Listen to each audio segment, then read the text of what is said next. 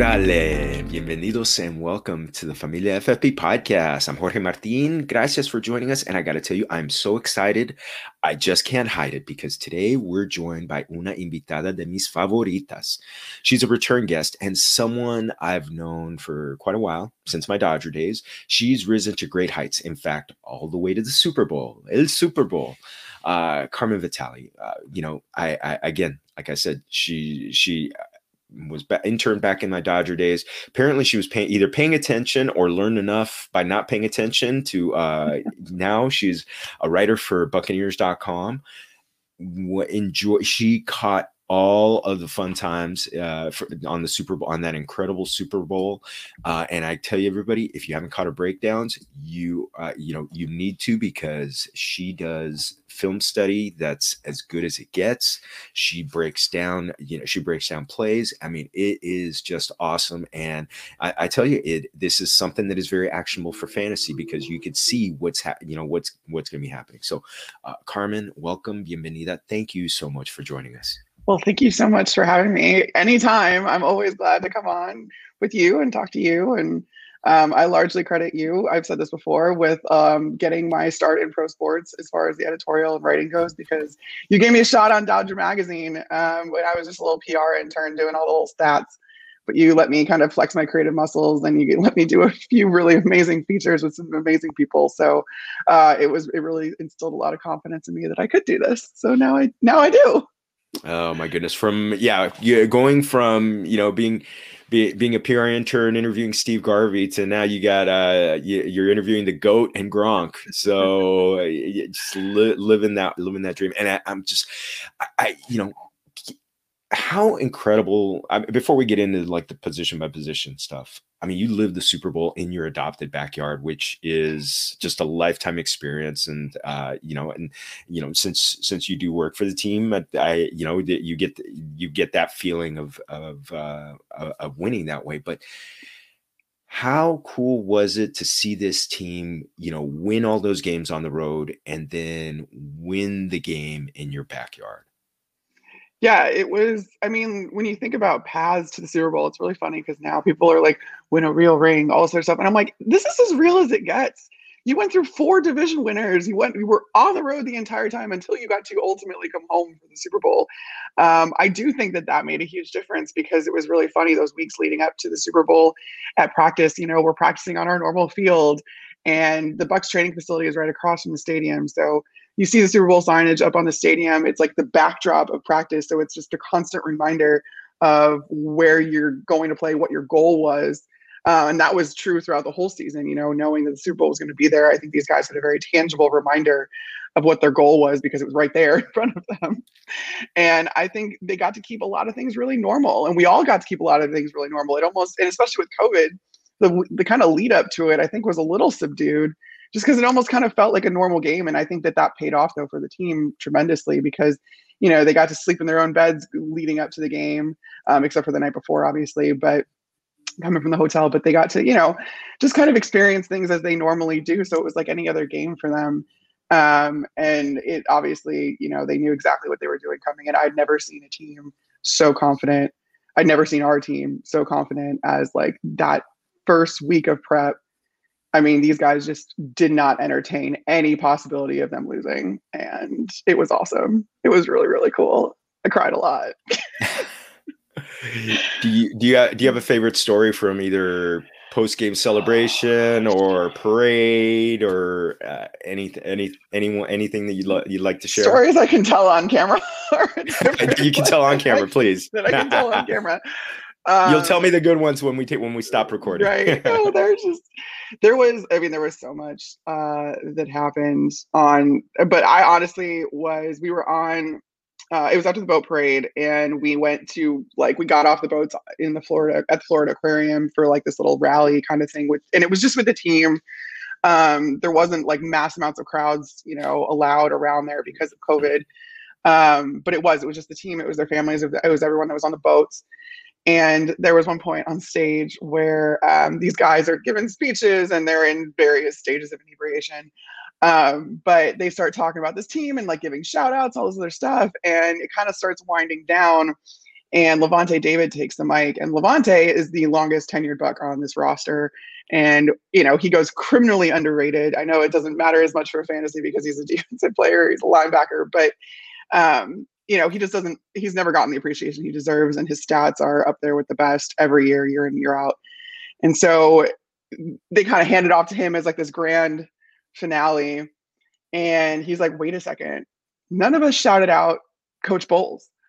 this defense doesn't go, that performance doesn't happen unless this man right here does his thing. And he's the best defensive coordinator. Like he just like in the crowd just like erupted. And Bowles is like in the back of the crowd. And he's like putting his head down. Like his family's right there. He's like I don't want to hear this. Like stop. But Lavonte I have it all on video. And I think I posted it to my Instagram. Um, but that was just really cute because it's you know Lavonte who deserves all the credit in the world, but in that moment he's still giving it to someone else who also deserves it, doesn't maybe get it as much as he should. So these guys are just so in tune with one another. They love each other so much. They have so much fun with each other, um, and they appreciate one another. You know, across the sides of the ball. So I just that was so much fun for me to see. I was I was watching backstage and I like almost started tearing up again, but that was also probably tequila induced. That's okay. avocado tequila? Not avocado tequila. Not avocado tequila. As a joke, actually, someone sent our backup quarterback, Ryan Griffin, a bunch of avocados, like oh. crates of avocados. And he's like, what am I supposed to do with this? Like it was an avocado tequila company.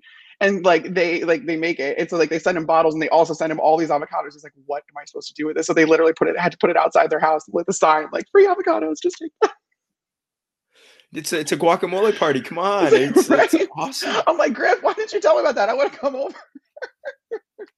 so I, I, I, you know, you, you talked about the, the boat parade and everything. Did you have a, a look at, at any kind of view of the trophy toss? no, um, I we were not. Yeah, we were like. So the other secret to this boat parade is that's not the first or the last trophy toss that happened. It's just the one that got all the attention. Um, at one point, there was one where Mike Evans threw it to Blaine Gabbert. Um, Bruce, Bruce was like, "How do you think the boat got on, or the trophy got on Tom's boat?" I threw it to him. So, like, so like there was like a little bit of trophy hopping, but I didn't see that toss. I did not have a view of that toss. But then you know, I, I'm checking online and I'm like, oh my God. I think like I did, I saw it on my Twitter because I was having to man- monitor that from like my job. I actually had to work a little bit during that. Um, but I like, I was on the defensive boat. So I like looked at it, I was like, oh my God. And I like showed it to a bunch of the like people on, on the boat. And I was like, you guys, Tom just tossed it to Cam across the water. and I was like, no way. Did he really do that? it was fun. Oh man, well, hey, you know what? When you're the goat, you can do those kind of things, and I guess when you when you know that, and these are world class athletes with great hands, so you know that's trust. It's it's part of the trust tree, right? It's part of the trust tree. I mean, like you know that he's going to trust Cam with whatever now. Cam now Cam Brate now leads um, leads the league in Lombardi Trophy receptions. So that's a fun fun fantasy fact. I don't know if that plays into it at all, but he leads the league. In- Extra points for that. Right so the, the so this year they're going from being the hunters you know because they were they were a wild card going in there. Not too many eh, only only a handful of teams very few. I think it's only been two or three that have won that have won out of the wild card spot. Now they're going from the hunters to the hunted. Uh, how uh how is the team kind of approaching that? And and in a way is brady like the perfect leader for that? Because he's been the hunted for 20 years. Forever. Yeah no he is 100% and i think that he just has a very firm grasp on what it means to get every team's best game. Like every team is going to give you a hundred percent, you know, point blank period. There's just there's no other option because you have a target on your back. So that game is circled for every team, and that's a very unique position to be in. But it's one that Brady's been in seven times now. so he's and he's the only one to be able to say that. So I think he's already kind of started with the you know, you mm-hmm. you got to forget about yes, Devin. Um, you got to forget about what happened last year. That has no bearing on this year. Um, you know, you you haven't done anything yet, and now you're about to get the best of every single team you face. So you better have to, you know give your best every single game. But I think they're up to the task just because you know the continuity of all the Super Bowl starters coming back. but then also just more familiarity with the systems that they're in. This will be the third year under the, you know, the, with the defense staying relatively the same, um, you know, in this defensive scheme. And Todd Bowles just gets more and more creative as the years go on. And Brady now has a very firm grasp on this system, which apparently he didn't have until about halfway through the season last year. And, so, and I wanted, yeah, and I wanted to ask you about that because it seemed like there, there was the buy late in the season yeah. right before the final four games. And then I was looking up the stats just before we came on. And for those four games, he had three, he averaged 333 yards and threw 12 touchdowns against one interception. And mm-hmm. the big thing, you know, so many people talk about the Bruce Arians offense. You want to throw downfield, you want to take your chances. You want, right. you know, the offensive line had to, did, did a great job of uh, creating a pocket for him. What did you see that changed at, uh, or improved at that point, and how does it carry over into 2021? I think, I mean, you can't, there has to be a balance between your, like the system you're in, your coach's system, and then your strengths and what you're used to doing. And when Brady came in, I mean, those two things were very opposite.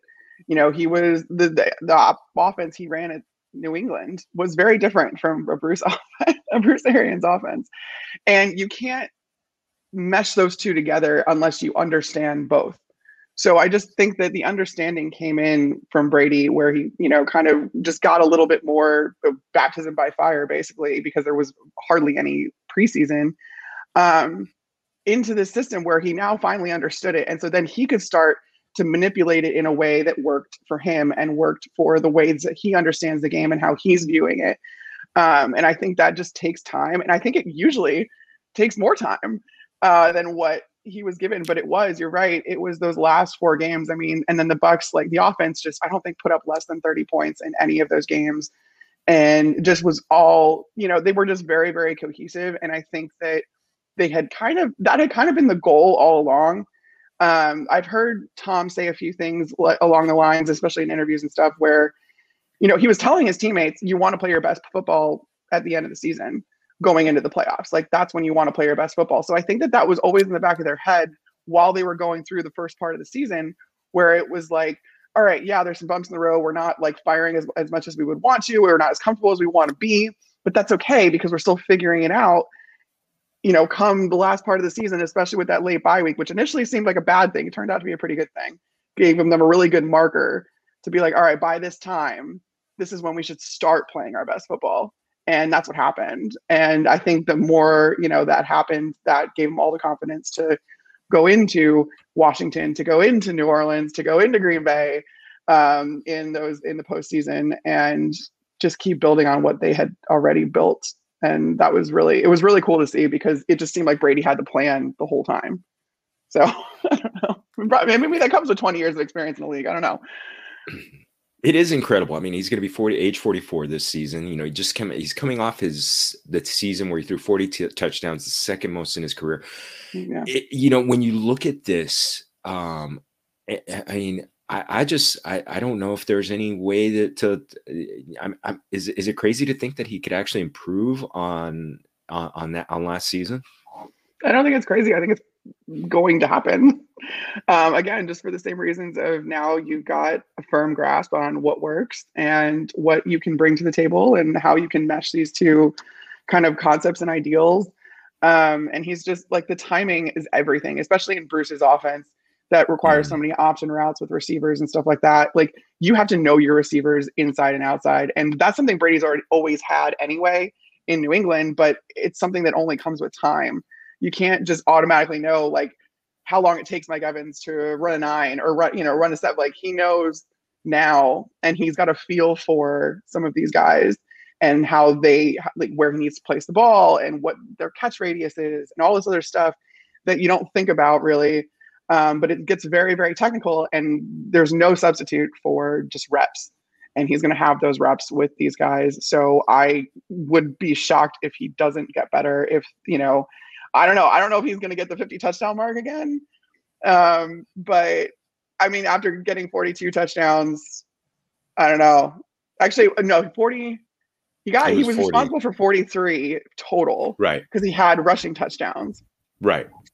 um, which I found funny because he was 43 years old and responsible for um, so I don't know. Maybe maybe he just improves by one and he gets 44 touchdowns this year. We'll see. He's just he's just going with his age.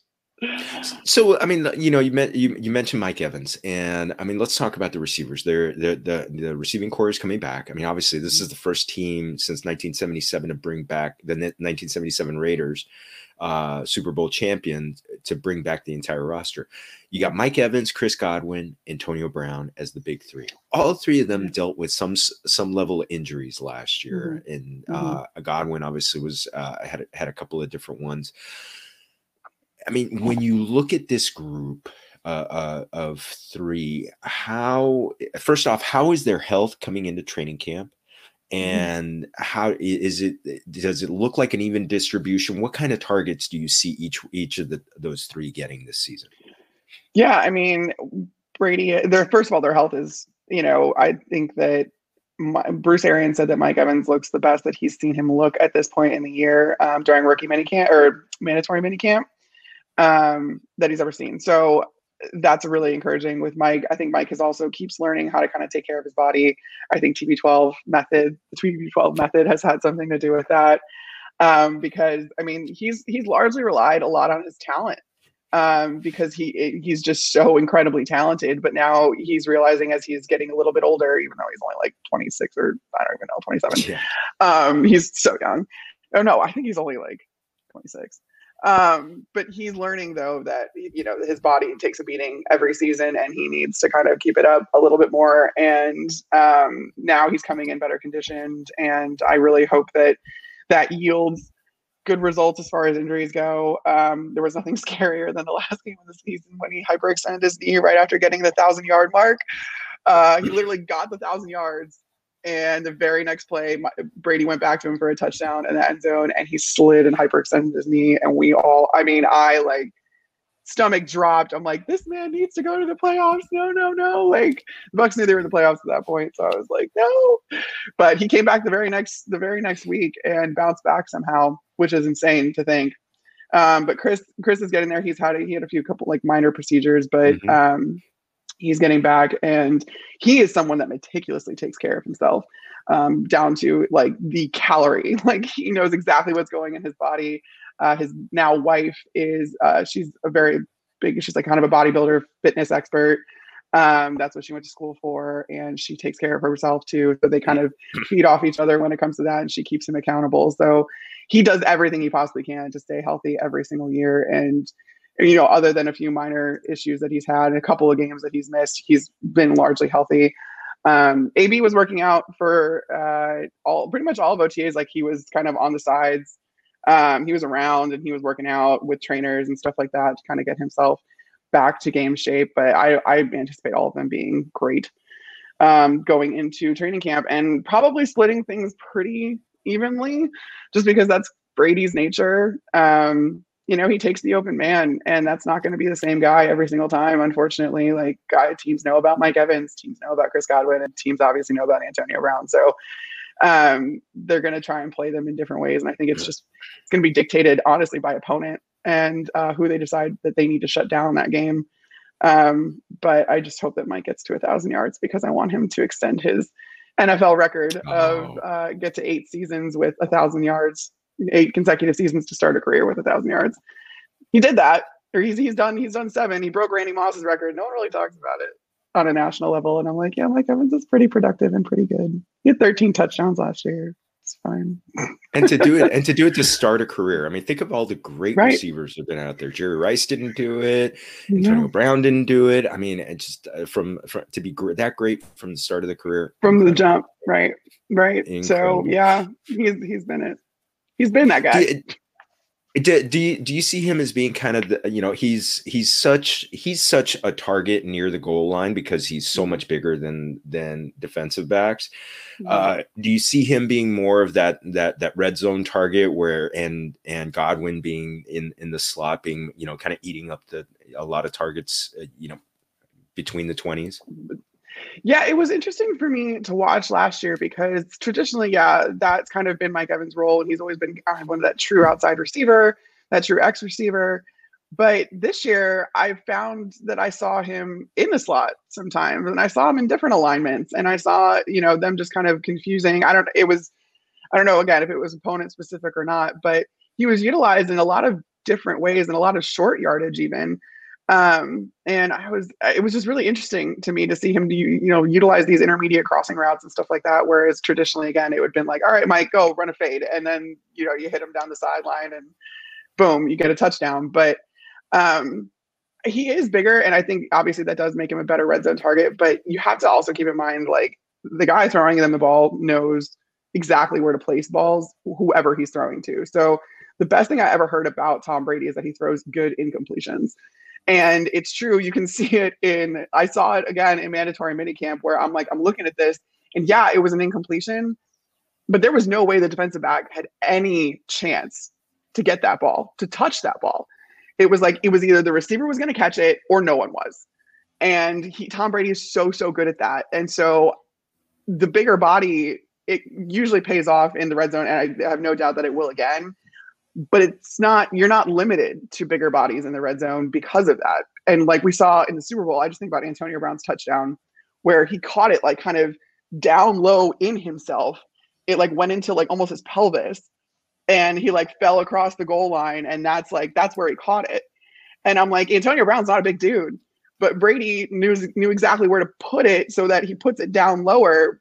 Brown can go get it and these other, you know, he had like three defenders on him but it didn't matter because he knew exactly where to place it. So when you see stuff like that, I have a hard time thinking that you know they're just going to go to Mike in the red zone.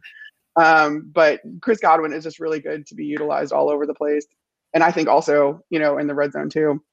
So I'd have to re-look up the stats for him. But at one point, I looked up um, how many of his touchdowns had come inside the red zone, and it was a pretty. It was there was it was a majority even with Chris Godwin. So I think he's someone to watch too in those situations, not just between the twenties. Yeah, I'm. I, I'm really think big on. I think uh, Chris Godwin's running going a little under the radar this year because mm-hmm. I think I think people eh, from a fantasy standpoint they look too much at the last year Right. I think, uh, oh, and, he, and if a player missed time, they look at the stats and like, oh, he's not that good. I think from a psychological standpoint, people kind of undervalue players that way, and that's why I'm just kind of like, no, no, no, do not sleep on Chris Godwin because this guy's good. Yeah, um, he's great. A couple players who uh, who had their moments, Scotty Miller and Tyler Johnson. Uh, mm-hmm. Is it is it just a numbers game where you know it's gonna it's gonna be tough for them to really become big parts of the offense just because the other three guys, the the big three in front of them are going to be big time targets? I mean, I think it's not only you have to take into account the big three in front of them, but also guys like Gronk, guys like Cam Brate, how much Tom Brady wants to utilize the running backs in the passing game. So you're now splitting, you know, you're splitting reps with Rojo, with Leonard Fournette. There's just a plethora of offensive weapons that it makes it really hard to spread them out to everybody. There's only so many balls to go around. Um, and I do think that, you know, guys like Scotty Miller and we need to kind of maybe see more of Tyler Johnson. But there were a couple crucial catches that Tyler Johnson had last season. And you know that Brady trusts who's ever out on the field, which is really cool to see. Um, but I do think that like Scotty has kind of carved out a role as more of that guy that needs to stretch the field he's one more of that deep threat guy, you know, whether it's as a decoy, whether it's to actually catch the pass like we saw in the Packers game right before the, the halftime in the NFC championship. Um, he has those kind of duties, but I don't know that it's ever going to be anything significant because of, like you said, you've got the three receivers ahead of you, but then you also have some great tight ends, some great receiving tight ends. Um, and you've got these running backs that are working on being pass catchers too, because you know that that's how Brady likes to use them. So, um, those two, I think that they will be rising stars. I don't know that it's going to be anytime soon, just because of the fact that they've got three of the best receivers in the league ahead of them. Yeah, that's tough. just the reality. So. Well, another area that had that's just got almost an embarrassment of riches in, in talent is the backfield, and you've got you mentioned Rojo, Ronald Jones. Leonard Fournette, uh, playoff Lenny was was huge. Uh, added Gio Bernard. You still have Ke'Shawn Vaughn coming back from uh, being being a, a, a, high draft pick the year before last year. Mm-hmm. Can you help me and fantasy players kind of make sense of this backfield, or is it gonna, or, or is it gonna be just you know from a week to week basis that, that you know kind of like an even even committee? Yeah, I, I when I have to look at this through a fantasy lens, I feel like I never have good news to share. From a team perspective, it's awesome because when you're going against an opponent, they don't know who you're planning on utilizing more, and they don't know who to look out for between, especially with that backfield. And now adding Gio Bernard um, to be that kind of featured third down back. Um, I, from a fantasy perspective, it kind of sucks because yeah. you never know who's going to pop off, who's going to have a hundred and something yard game. Um, and I, that's just kind of how these guys have decided to play it. And I really like that approach again from a team perspective because I do think it's just going to depend on. They said, you know, it's whoever has the hot hand, and then they proved it. That's what the coaches said. It's very rare. I feel like that you hear coaches actually say what ends up happening um, but it's because it's such an advantage for them. So they don't even care if they're like, yeah, we're just going to go with whoever's hot.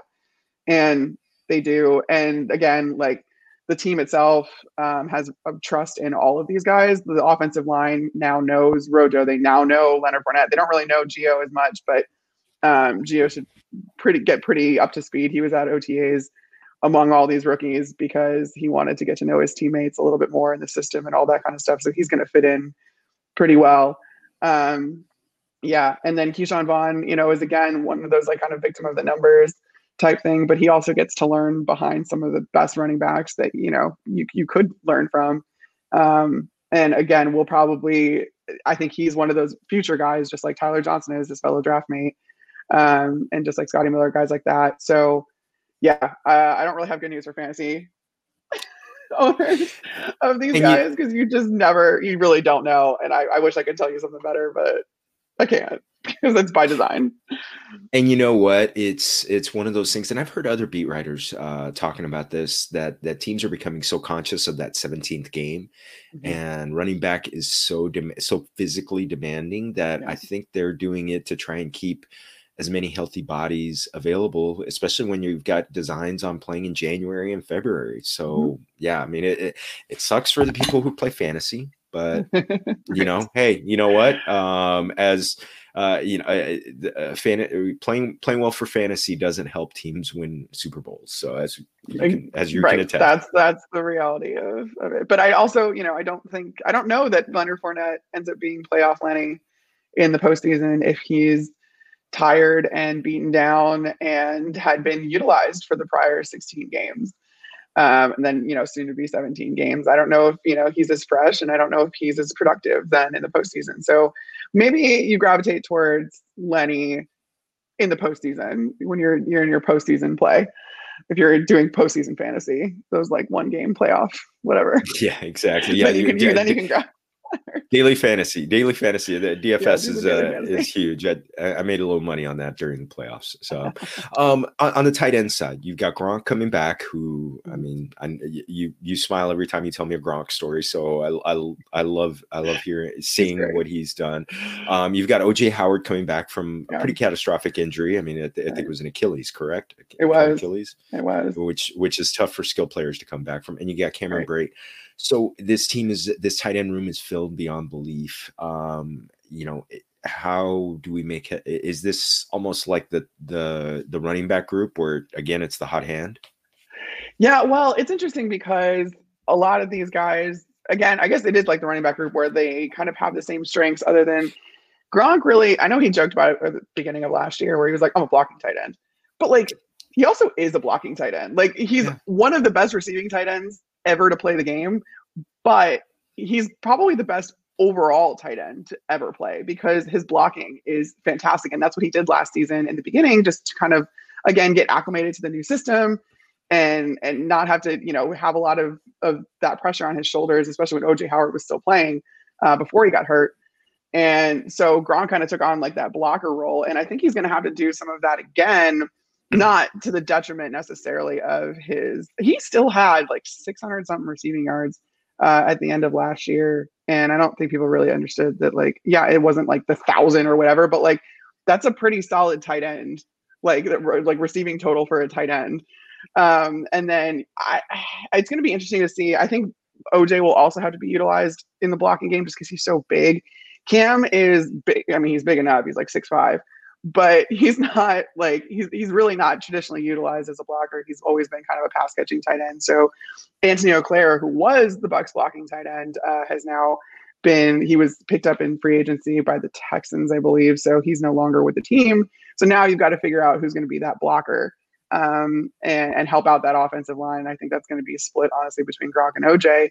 Um, but I am really excited to see OJ kind of come back. And I think that you're going to try and get him. I think before he got hurt, you saw Brady getting him some really some really good work uh, because he creates just the most insane matchup issues because he is so big, but he's also so fast. And he has worked really, really hard to get back from this Achilles injury. And he said that he's going to be ready to go um, by training camp. He was kept out of mandatory mini camp, but he was around again and he was kind of itching to go. But I think the coaches were like, there's no reason to push you right now and he now has the rest of the summer. So he's been working really, really diligently, um, and he can't wait to get back out there. So he's. I, it'll be interesting to see how that all kind of transpires. But I think that you're going to have to take into account that a couple of these guys are going to have to take on those blocking duties. Um, and it, you know, Gronk is really, really good at it. he's really, really good at everything, but he's a really, really, he's a really, really good blocker. I mean, he took on some, you know, the league's best defensive ends and just Oh man. Well, uh, speaking of the blockers, I mean, I, I, think I think this is, and I know you're a big proponent of the offensive line and offensive line play. I think you were, you know, you were. Uh, you told me you were going to get some lineman questions in here, even though I did. I did. I had to. Well, you know what? The thing is, I, I, I am I'm someone who really values. I, I mean, I look at offensive line play as as a big part of fantasy football because of the fact that you know someone's got to make a make the line. Uh, you know, make those holes for the running back. Someone's got to keep the quarterback upright so that he could throw the throw the touchdowns. So, I mean, this offensive line really gelled. You had the rookie who come in, Ryan Jensen, be at at center, and really, especially during the playoffs, showed himself as one of the baddest, nastiest dudes around. how important? Uh, I, I mean, is, is how important has this line been to the team's overall success? And is it, um, are, are, you know, and is this another one where hey, just keep it going, keep keep it going? Yeah, I mean, you're gonna get Alex Cappa back, who got hurt, and uh, after the first uh, playoff game in Washington, he didn't even know he broke his ankle. He like just thought it was a sprain he tried to keep playing and he's like, oh, I guess I can't. So then you got Aaron Stinnie that came in and Aaron Stinnie's back as well. So like you got a lot of depth. You just drafted Robert Hainsey, who you're kind of grooming to be um, one of those backup interior guys. He's been getting a lot of work at center uh, recently. But I mean, you've got the big five that are going to be there. And in a unit, more than any other unit, this unit thrives obviously on consistency and continuity. And they that's what they're going to get. So it's interesting, yeah, because I I don't understand. I don't know that people understand how crucial they are to something like the running game. Like we, our run game coordinator Harold Goodwin, he's traditionally an offensive line coach, um, but he's the run game coordinator for the Bucs and that because he's the one that kind of makes it all go. That unit kind of makes it all go. Yeah, you've got these really great running backs in the backfield, but like they don't have anywhere to go. Um, that doesn't mean anything. It doesn't matter how talented you are if your line doesn't hold up. Um, and not to mention, I mean, this line now has a feel for Brady himself, and they, I know that they appreciate. I've heard these guys talk about it so many times, where, you know, they're like, Brady gets the ball out really quick, quick, so he makes our jobs easier. And so when he does ask us to hold the ball a little bit longer, we're not as, you know, exhausted from having to do that all game because we don't have to do it all game. Um, so you can let those bigger plays develop when they're appropriate, but at the same time, Brady's release, you know, he's very smart about getting rid of the ball, even if he doesn't have anything, and he he can recognize defenses coming in on him. Um, so he doesn't put a lot of stress on the offensive line, and it really kept them pretty fresh and pretty injury free, um, with the exception of Ali Marpet, who had a concussion. And I honestly, I like I like pointing that out, though. Not that I like that Ali got a concussion, but he was out for a couple of games, and it took the Bucs a couple of tries to figure out how to account for his absence. So the very next game was the very, very, very forgettable Saints game that I really don't actually want to bring up oh. um, in the regular season, which is on prime time for the entire nation to see. And Bucs only scored three points. It's really great. But basically, what they had tried to do was just kind of their swing guard. They just kind of tried to plug and play him for Ali Marpet, and it just didn't work. And so the very next game, they slid Ryan Jensen over to guard. They brought AQ Shipley, who was the backup center, who had just come off of starting five seasons for the Arizona Cardinals at center. Um, big Bruce Arians guy has followed him with like with a bunch of Bruce's teams. Plug him in at center, and then that worked. That worked really well. And the Bucs bounced back immediately, and you know they were able to hold and basically play like they had until Ali Marpet got back. So I just want people to realize how much of a difference it makes, especially like Ali's on the interior. Like, yeah, I, I, think people can see the value in tackles, but in guards, I mean, that's like some of that interior pressure that these teams are coming up with now. Um, it really makes a difference who you have in there, and you need you need that continuity again. So I always like bringing that up, just because I want people to understand it's not just three, you know, five guys being like, oh yeah, I'm just gonna put my hands up and do this. It's like it's it takes a lot um, on, on these guys, and it takes a lot of them playing together, um, and a lot, you know. So it, yeah, I just I love, I love I love the offensive line. I love the defensive line. They just never get enough credit for what they do. So you know. Well, let's go to the other side of the ball because the defense was, uh, I mean, the defensive line, one of the best run defenses for the past couple seasons. Uh, last year, there were a couple games. I mean, even with a great, uh, with so many talented defensive backs, there were a couple games. You mentioned the Saints game. There was the game against the, the, the first game against the Chiefs, the regular season game. But um, when you, to me, one of the big things is matchups. And how much is this uh, is this team going to be um, a, this defense going to be a matchup nightmare for opposing defenses? If you could break down kind of like from the run game uh, against the run game and in the pass game. Yeah, I mean, I guess that's a good fantasy angle for it because when these guys are playing the Bucs defense, it's going to be very interesting. Again, I don't see them letting up at all on this run game because you now, I mean, for the majority of last season, you didn't have Vita Vea in that interior oh, spot. And it was that was extremely detrimental. And I wrote a whole article basically about how different the Bucs defense is when he's on the field. And it's insane, like that one man can have that much of, a, of an impact on them, but they do. And so he's he's healthy, he's ready to go. He participated in mandatory minicamp. You put him again next to Ndamukong Suh. Um, Will Gholston goes really, really, really underrated as far as this front goes because he actually led the team in quarterback hits last year. And like ahead of us, ahead of Suh, ahead of Vita Vea, ahead of Shaq Barrett, ahead of, you know, Jason Pierre Paul. Um, and he's such a good run stuffer. And so like these guys just they know the drill at this point. That was the very first thing that Todd Bowles instilled in these guys was, hey, listen, starts up front, we're gonna stop the run, you know, we're gonna make these teams one dimensional and we're gonna go from there. And that's what's happened. And now you start to see a little bit more creative pressure um, when it comes to the pass rush between JPP and Shaq Barrett. I'm super excited about the Bucs' number one pick or first first round pick, Joe Tryon, out of Washington. He is an outside linebacker, but I he is just he's so good already, and he just gets it already. And I think he's going to be very very interesting to watch this year how he gets into the rotation and what they end up doing along that front. Um, but so that I think he can play the run he proved that at Washington too. So you're going to have that. You're going to have this pass rush. And so these quarterbacks are going. I. It's going to be very interesting. The first game of the season is going to conceivably be Dak Prescott's welcome back to the league, and the oh, Bucs yeah. plan to give it to him. So it's going to be very. You're going to test just how healthy Dak Prescott is, because I would imagine that just like Patrick Mahomes was in the Super Bowl, Dak will be running for his life with this front and then that just like frees up so much for the back end as well. Um, what was really interesting to me in the Super Bowl was how well the Bucs brought pressure with just four guys because then it, you needed the defensive backs back at the you know the back levels um, to account for all of the offensive weapons and the way that Patrick Mahomes can just get the ball off of his hand even though he's literally horizontal.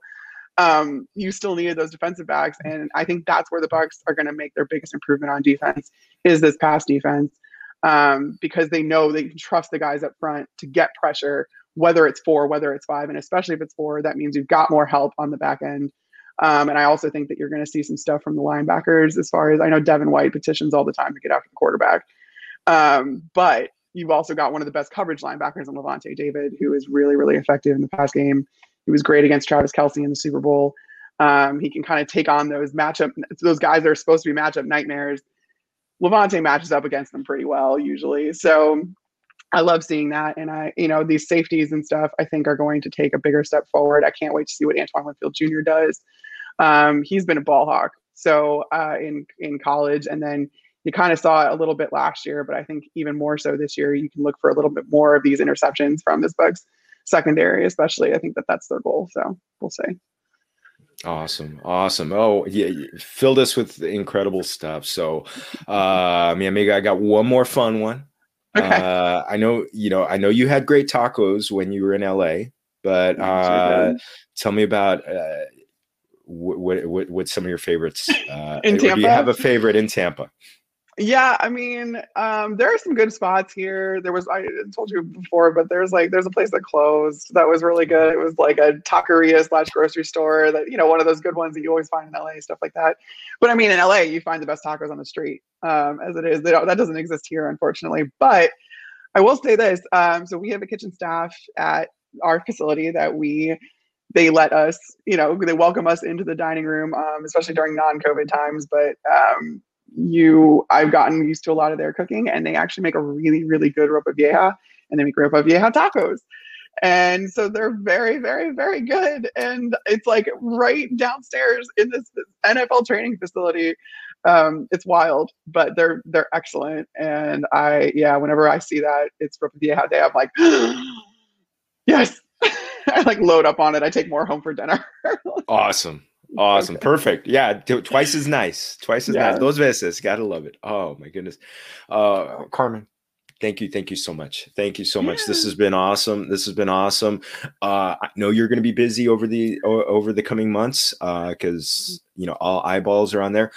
Where can people find uh, put their eyeballs on your great work? Um, everything I write goes on Buccaneers.com, and then everything uh, I that comes out of my brain or whatever can be found on social media. Fortunately or unfortunately, I don't know, depending on if you want to follow me. But it's Carmi V on Twitter, on Instagram. Um, I'm slowly but surely getting into TikTok, so we'll see. But oh. I'm not going to necessarily pump that. Twitter and Instagram is great. You're gonna, yeah. Oh, I, yeah, my kids are trying to get me to do TikTok, and I, am just. Uh, we'll see. We'll see. It'll it'll be fun. It'll be fun. I, I I should be on it by the time the season rolls around, just to to have some fun, have the other outlet. So, Great. um, uh, again, uh, Carmen, thank you so much, and everybody. Eso es todo for our show. Um, uh, thanks again to Anchor for being our hosting network and for making our independent podcast available to the Familia community. Also, YouTube. Thank you. Please subscribe, hit the like, because how can you not like Carmen? Uh, so it, it, again, uh, you know, you could get it, find us wherever you get your podcast, uh, and you can find original content, including a breakdown of this of, of this article in, in, in the near future on familiaffb.com. You can find me at Jorge Martin 17 on Twitter, uh, Twitter and Instagram. You can find at Familia FFB, and don't forget our Familia FFB Facebook page. Carmen, otra vez, thank you so much Thank you so much. You're always a delight. I love I, I love seeing your great success. I you know I do take one percent of uh, uh, of responsibility, but you did this, and and again I, I always I, and I love in this space being able to highlight women who are doing it in a, in a so-called male dominated world because uh, you've done it. You're giving an example to my daughters coming uh, coming mm-hmm. behind you. I don't know how many of them are going to want to get in the media, but I just want I just love seeing uh, women getting out there and kicking butt and doing a great job. So thank you otra vez. And uh, gracias, gracias everybody for joining us. And remember, todos somos familia.